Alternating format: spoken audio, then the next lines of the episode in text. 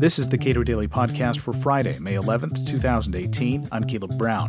Opting out of government is high on the wish list for many libertarians, and that kind of change is coming to the world, but maybe not in the United States just yet.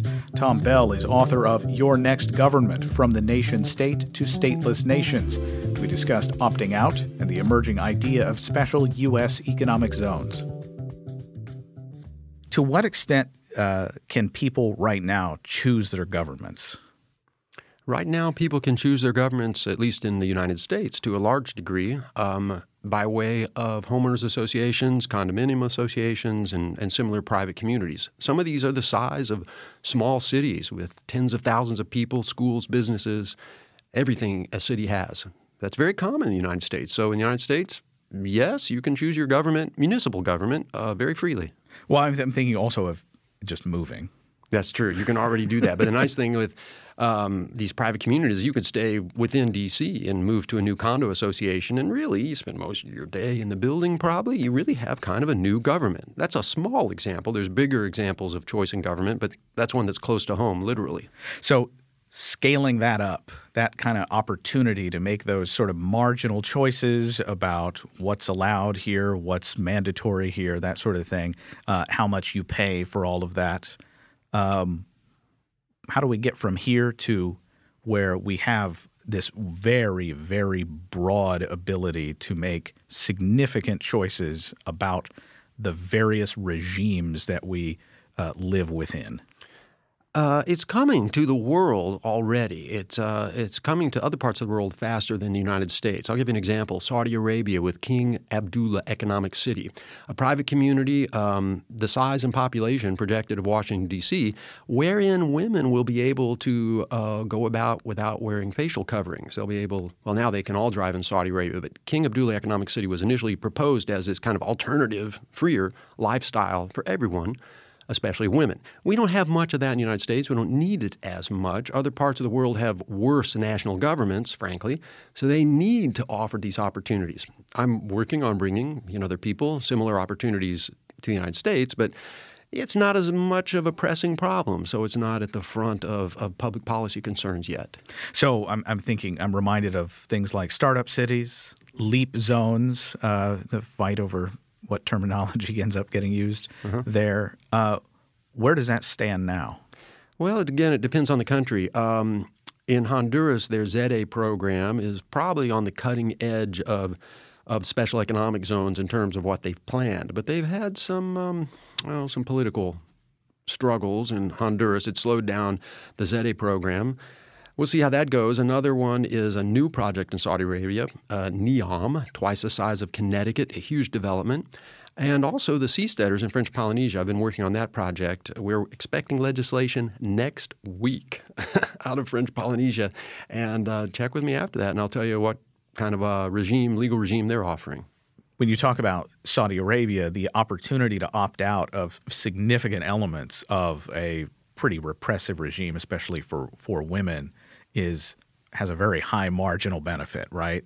Uh, in the United States, maybe not so much, but in terms of opportunities to actually opt out of significant chunks of uh, being governed uh, in a in less voluntary way, how what opportunities do you see?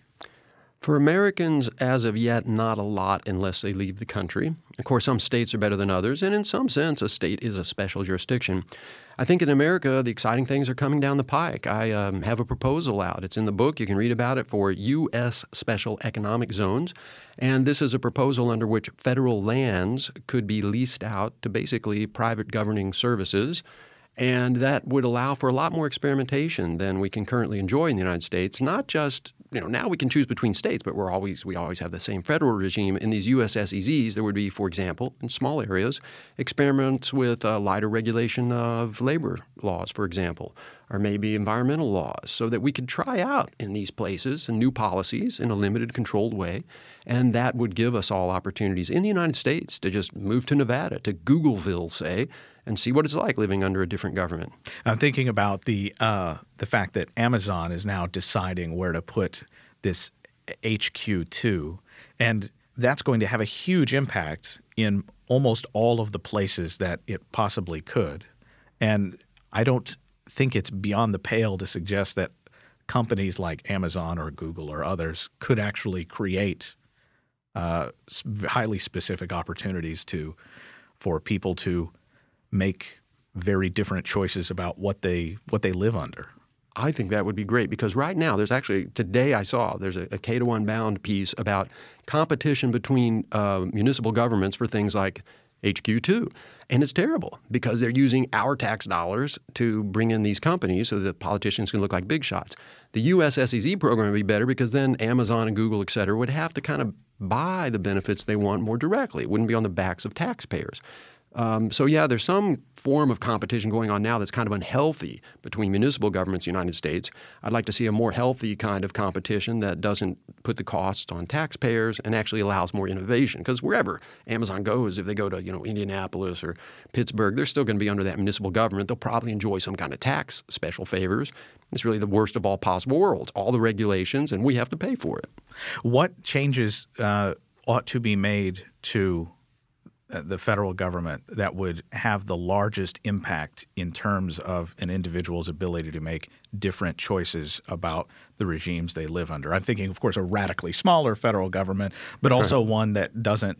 Uh, a lot more things are not within the purview of the federal government. Oh, that's a good question. Well, uh, there's lots of things you could say there. I'm going to stick to my specialty, special jurisdictions. And um, there I would like to see the federal government use its power of preemption to clear away in certain select federal lands the effect of, of local state laws and allow experimentation by private parties in these small contained areas with different kinds of legal regimes. And also, not just preempting state law, but saying we, the feds, are going to back off in these areas. This is not as radical as it seems. There are already over 400 foreign trade zones in the United States wherein customs and duties don't apply. The federal government has backed off to encourage trade. I just say that's a great idea. Let's take it a little farther. Let's throw in the labor code, for example, and see where that gets us. These are special economic zones, is that right? They are a type of special economic zone. They're a, a particular type. Uh, they are called foreign trade zones. Uh, I didn't know about them until I started researching for this book. And as I said, there's over 400 of them. They're at every major uh, U.S. port, many airports. Uh, every state has them. And in these areas, the, the there's a number of uh, sort of exemptions. The major one is there's no duties or customs on imports that stay within the FTZ. It's a secure area, chain link fence, you know, guard at the gate it's kind of almost outside of the United States for certain purposes. And I think that's a good model. It's just too limited. We need to, it's been a success. Let's just spread it. Let's throw some other things in there, not just customs and duties. How about income tax? Imagine Googleville, Google leases a bunch of land from the federal government in Nevada builds their own city and says, we're going to do something different here with regard to income taxes. Federal government, you're going to get a big fat check, and we're going to run Googleville as we see fit. And in Googleville, because they know there's a business, income taxes are a very inefficient way to gather uh, money from your constituents, they won't use it. That would be great. Well, it might be great. We might discover it blows up, and then well, that's Google's problem. Might turn out to work great, and then somebody else can try it somewhere else. It's the beauty of experimentation at a small scale. That would seem to demand repealing the 16th Amendment. Well, I'm not saying it's going to be easy and there are some legal things to work out, but you know, you might say that, but I'll say this with the FTZs. The Constitution very plainly says, the plain language says that, that customs will be uniform throughout the United States. The Foreign Trade Zone Act does not seem consistent with that, and yet, uh, as I understand it, constitutional jurisprudence says that's okay. Well, maybe then we could do something on the income tax front too. It seems that the federal government is remarkably flexible when there's something they want to do, regardless of the laws that are in place, for better or mostly worse. But here it could be, perhaps be a force for good. The the cleanest uh, description of I think what you're trying to get at in in marginal ways, the cleanest example of that seems to be seasteading that is that is this is an opt out of a much more dramatic uh, way uh, manner than you would say moving from Kentucky to Indiana. Yes, that's true. The seasteaders uh, ultimately want to have um, settlements on the, the, high seas, which are outside the reach of any national laws. Now, as I write in the book, there's a whole chapter on that. It's not as simple as it might seem, and that's not what the seasteaders are trying now. As I speak, uh, as I describe in the book, I've done some work in French Polynesia with a project there for seasteading. That's very plainly going to be in the territorial waters of French Polynesia. There's going to be limits on how much freedom they're allowed but it's a step in that direction towards, as you said, kind of the cleanest, ultimate, uh, on Earth at least, um, project. But even on the high seas, it's not as simple as going out there and you know saying, "I'm flying my own flag. I'm a new country." That's not going to work too well. The U.S. Coast Guard's going to be on your back pretty quickly if you're anywhere close to the United States, saying, "You're on the high seas, sure, but you got to fly a national flag if you're on the high seas, or else you're a pirate, or you know, you're just you, you don't belong. We can board your ship." Not as simple as you might think. Maybe it's not as simple as the seasteaders think, but that is the ultimate goal. Right now, we're taking baby steps in that direction. All right. So, can you project out what is it? What does this look like in 20 years? I mean, in your idealized vision, what would that look like, and what do you think is likely? Ooh, 20 years. Okay, 20 years, probably there will be certainly seasteads in territorial waters, which are in special jurisdictions created by the host countries. The one I've created for uh, French Polynesia, we've called a sea zone, sea zone. We'll see if French Polynesia gives us the legislation we need. So we would have those, but also on the high seas. In 20 years, we might have some settlements on the high seas. They probably will fly a flag of a terrestrial sovereign maybe a special seasteading flag. Maybe 20 years, maybe the seasteaders will get together and kind of form their own flagging authority recognized by terrestrial sovereigns, kind of a new country without any dirt. Like so, the moon. Like the moon.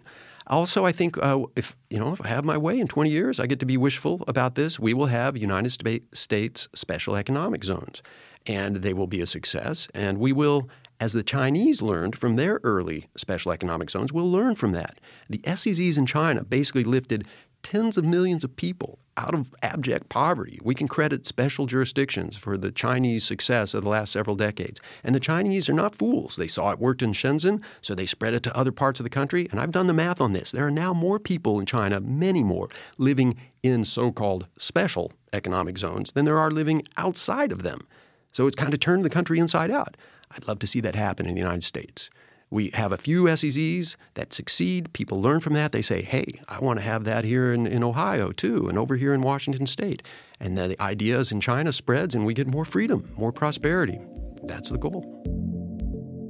Tom Bell is author of Your Next Government From the Nation State to Stateless Nations. Subscribe to and rate the Cato Daily Podcast at iTunes and Google Play, and follow us on Twitter at Cato Podcast.